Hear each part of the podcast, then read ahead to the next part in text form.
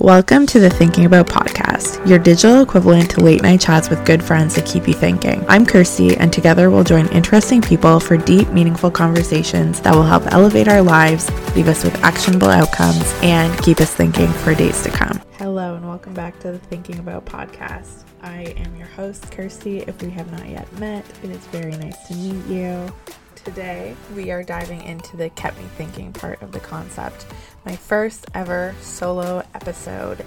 You will hear from me maybe once a month, maybe sooner if there's something that we really need to talk about between them. But either way, I think that this is a fun opportunity to really take in the aspect of what makes this podcast special if I can say that. If you're new here and haven't heard the full story of how this podcast came to be, the concept comes from deep chats with friends that keep you thinking long after they're over. These are conversations I have often with friends, something that has been happening more often in person lately, which has been filling my heart with joy and my brain with ideas.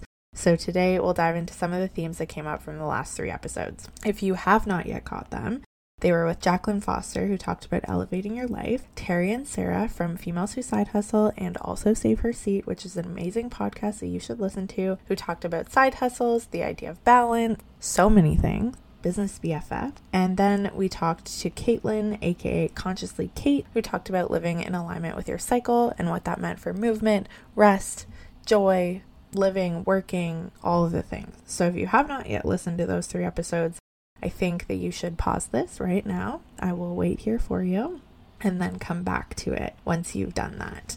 The guests on these episodes covered a lot of different topics, but there were some similar similarities that I think came through and have been keeping me thinking for a few weeks since I last recorded them, and we can break them down together. So if you haven't listened yet and are all interested in this content, pause this, go back, check them out. We'll be here when you get back. And if you have and you thought about similar aspects or anything from the episodes that got you thinking, send me a DM on Instagram at thinking about podcast or I don't know, right into the show with a carrier pigeon or something. Okay, so let's dive into this and we will recap all of the things that matter. Let's start with two themes that I think have made huge impacts for me since I had these conversations. The first one is time management, kind of a bundle. I'll get into that in a second. And then the second one is rest. Let's talk time management. Time management is also included within the conversations that we listen to about balancing, about juggling,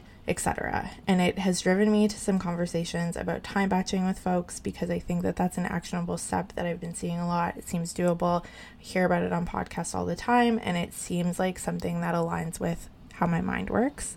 I'm very rule driven, type A, anything you want to call it or name it.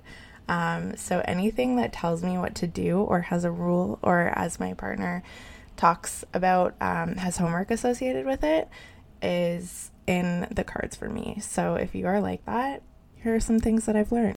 So the first one came out of the conversation with the ladies from Fouish. They actually have talked about this on their podcast a lot. And if you are interested at all in any kind of side hustle or entrepreneurship or anything of that nature, please listen to their podcast. I have gotten so much out of it.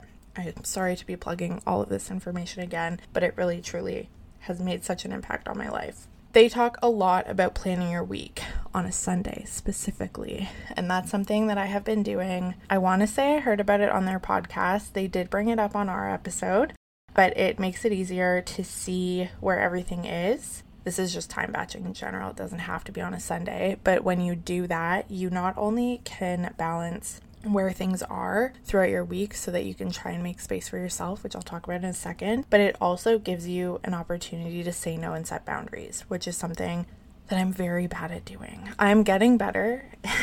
it's a work in progress, as I'm sure it is for many. But I think that having all of that laid out and you're like, oh, I actually can't do that because I'm doing XYZ, or everything is really full, I'm not going to be able to do this is to be able to say no to things when you literally can't because you can see how much time you have in your day or your week. So that's been something that has been very impactful for me. I've also spoken to a few people. Shout out to Nicole and Craig for sharing their values of time blocking with me. And something that came up when we were chatting about this was leaving more time in your calendar for what you think. So I was talking to my friend Robin's partner, and we were talking about time blocking, and his was very well spread out, and that was so different than mine because mine is just back to back to back checklist of a thousand things. That's kind of how my brain works. We're working on reframing it all, but it's busy. And he was saying that when you do that and you have it all laid out, then you actually always feel like you're failing because you don't necessarily have the content that you need or you're never getting through everything. So leaving and because life happens. Cue that again, tattoo that on my forehead. Life happens, Kirsti. Plans do not always go the way that they're supposed to. That is okay a lesson that I'm trying to learn. But when you leave space for life to happen around the time blocking that you're doing, it can actually make an impact on your stress levels, your ability to finish things, your ability to relax at the end of the night because you have finished those things. All of that kind of comes together when it comes to how time blocking works successfully for people. So, in the manner of balancing, juggling, etc., I do that. I work full time. I do freelance on the side. I have a podcast, which I decided to launch in the busiest time of my life. And I also try and have a social life as much as I can. It is a lot, but time batching or writing down what I'm going to be doing or having a weekly plan or whatever you want to call it has been super helpful. So I'm still perfecting. Can you perfect? I'm not sure, but I'm still kind of working with how it works best for me, whether it works well in a Google Calendar, whether it works well in my weekly Notion to do list. If you ever want to see that, let me know. Love to talk Notion. I think it's a work in progress that is making an impact for me. So it is something that I will continue to do and try and find more opportunities to get better at it as I go. The next piece that really stuck out to me in terms of just like balancing your lifestyle, balancing your life, whatever, was making adjustments based on where you're at. So this came from the cycle syncing episode. It also came up in the other two. Sarah and Teri talked about it as well in the hustle conversation of like hustle is not 24/7. It can be times when you're very much pushing towards the hustle and then also you get to relax after that happens. So you can like cut back or go harder in certain places at different times in different parts of of your world or different cups, as they said, which I think is important. And then Cait just brought that thinking for me even further by talking about cycle syncing and how your energy and your hormones change over, if you're a menstruator, change over time.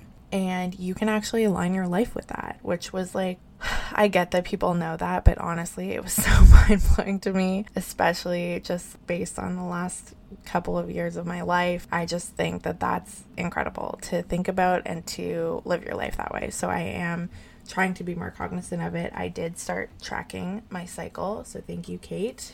And if you're going to do that, I think that seems to be the first step. Uh, if you want to, you can check out her Befriend Your Body course with me and we can do that together. But, anyways, that was a big tangent. Really, it's just thinking about making adjustments on where you're at. So, knowing that it's not all life or death. You don't have to get everything done tonight. If you need to take a minute, take a minute, take a rest, try it out.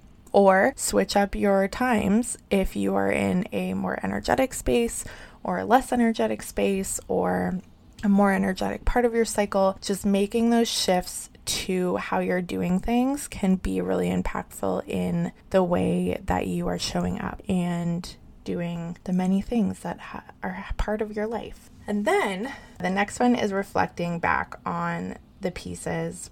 I think that when it comes to doing a lot of things, especially if you listen to the Fleesh episode, Teri talked about juggling. She had a really good juggling analogy. Honestly, go back and listen to it. I will be so mad if you don't because it was so good and so meaningful to me. Because balance is just like in every book that I read, in every podcast that I listen to, in every show that I'm watching.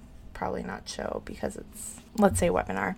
But, anyways, it's something that comes up a lot, and Teri challenged it by saying, Is it a balance or is it a juggle? And what realistically is balance, anyways? So that kind of feeds into that thing about putting all of your effort into one section and then having a time to rest, or putting some extra impact into this part of your life and you give the other one a bit of a rest and then you move back and forth. And I think if you don't do that, which I'm known for, she whispers to herself, you actually get stuck in a place where it just feels like you're constantly trying to achieve something and you're not getting there. And I think that that is a victim that I fall to a lot, but it's being a victim to your to do list that's never ending and you never have priorities or not priorities, but it just there's so many things that you just constantly feel like you're not achieving because you're not doing a thousand things at a time. I know that some people who are not Enneagram 3s the way that I am uh, are listening to this probably. I can think of one and being like, mm, I never do that. I applaud you and I wish that I was the same. But anyway, I digress. So, the point of this is that on top of the balancing act or the juggling act that you're doing or the to do list that you've made, you need to reflect back on those pieces. You need to take time to see what's working well and what you've done well because that's it doesn't just seem like constant failure or a constant to do list or a constant need to drive to perform better or more or whatever when you actually take the time to celebrate the wins. In my job, we do something called OKRs, which are objectives and key results, which blew my mind when I first heard about them. There's a really good book, mostly about Google, I believe. I'll put it in the show notes, maybe if I can think of it, that I listen to if you are interested in this. So we do quarterly goals and every quarter we set them and then we have mid midway points and it drives our work and then we get to the end of the quarter and we do a recap and everyone goes through what their goals were, what their key objectives were and how they measured up to it and what they learned through the process, which is brilliant. I love that. I think that it's great and it has been very impactful in terms of my work. And so we were doing that at the end of this quarter, so at the beginning of April. And I was like, oh, why don't I do that for life? like, why don't I just try that out and see what happens? So I did, and it felt so good. I made a list of accomplishments of things that had happened in my personal, my professional, my freelance, all of those things, including starting this podcast, and it was all wins that I had made in that time. And they were big wins, like starting a podcast. They were small wins, like I worked out X number of times that week, whatever. But it all added up into things that I was doing. And then I actually took time to write it out and celebrate myself and be like, oh, I actually have done all these great things rather than just constantly thinking about the things that I had to accomplish. So that is my wisdom to you for the week is try out your win report for Q1 or even for this week or whatever it is that you can fit time in for because I think that it makes a really incredible aspect of how you're moving towards things. We get really caught up. Maybe people are shifting away from this because I feel like I've seen that kind of happen in the last little while uh, when it came to New Year's and stuff this year that like yearly goal setting isn't as much of a thing anymore. But I still set yearly goals and I find that I don't often go back to them.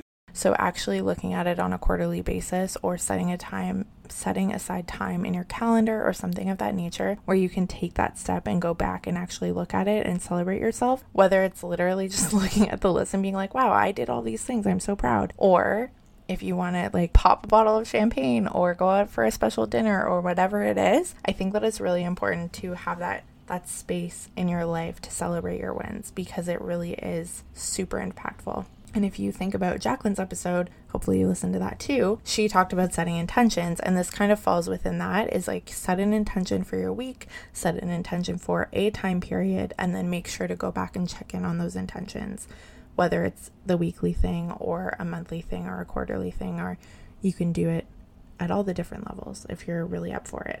you really want to celebrate yourself with that, which I highly encourage. So celebrate the wins. That is the roundup of planning and time management. Understand things are a juggle. Plan out your week. Try time blocking if you want. If not, try writing out your Sundays, your Sunday scaries list, and just put it throughout the week so that it all seems more manageable. Make adjustments based on where you're at, whether it's cycle syncing or hustle space or anything that you need, and then reflect back on those pieces and celebrate your wins. That's the end of that chapter. The next piece, which is kind of a tie in from the first one to this one, is talking about rest. So, rest, which I wrote in my notes in all caps, in case you're wondering, because I am so very bad at it, that no matter how many podcasts I listen to, books written by leaders tell me, rest is just something that I am not innately good at. I'm not good at curling. I'm not good at many athletic things, and I'm very bad at rest. So we're working through it together today. It is something that I think I've been more focused on lately. Honestly, I think that rest becomes more important in life if you feel burnout or if you're just your brain isn't triggered the way that mine is. Hopefully, it is because then you just get to rest and not feel stressed or shame about it. That is something that I'm working through. But in my weekly planning, what I've been doing since I first started this is I've been trying to plan days where I don't need to be working after work. Super niche if you're not freelancing, having a podcast, doing whatever. But I feel like because I'm juggling so many things, I often let myself drop off. So my movement's gonna drop off my just relaxing is going to drop off. Have I watched a TV show in forever? No, except Lizzo's Big Grrrls. Something I've been thinking about is how amazing Lizzo is. But oh boy, on a tangent tonight. In my weekly planning, I'm trying to plan days where I don't need to be working. So having schedules where it's written in my calendar or on my notepad or my to do list or whatever is something that tricks my brain into thinking that is something that I have to do, and then I will do it. So, having you'll hear fitness influencers or whatever say that a lot is like schedule in your workouts. And I was like, oh, so ridiculous. But it actually works. And it gives you time to focus on things. My friend Adam and I were talking probably months ago at this rate about some affirmations, and he said that ideas come to me when I make space for them. And to me, that clicked in my brain by thinking that when I make space that is away from my computer screen or away from my to do list or away from all of the things that I'm thinking that I need to be doing, like going for a walk or making dinner or something like simple or reading, it gives my brain time to actually make better thought. It seems weird. It's probably not psychologically correct, but in my head, I have come to the conclusion that when I allow my brain to make space and not have to be thinking or working on XYZ, it actually gives me the space to come back to it and give in thoughts and put those thoughts into practice. And then I actually do better work. In all honesty, it makes sense to take rest, which I'm learning and I'm getting that, whatever. So that that is also something that Jacqueline talked about too. I think we I think I actually shared that quote on that episode.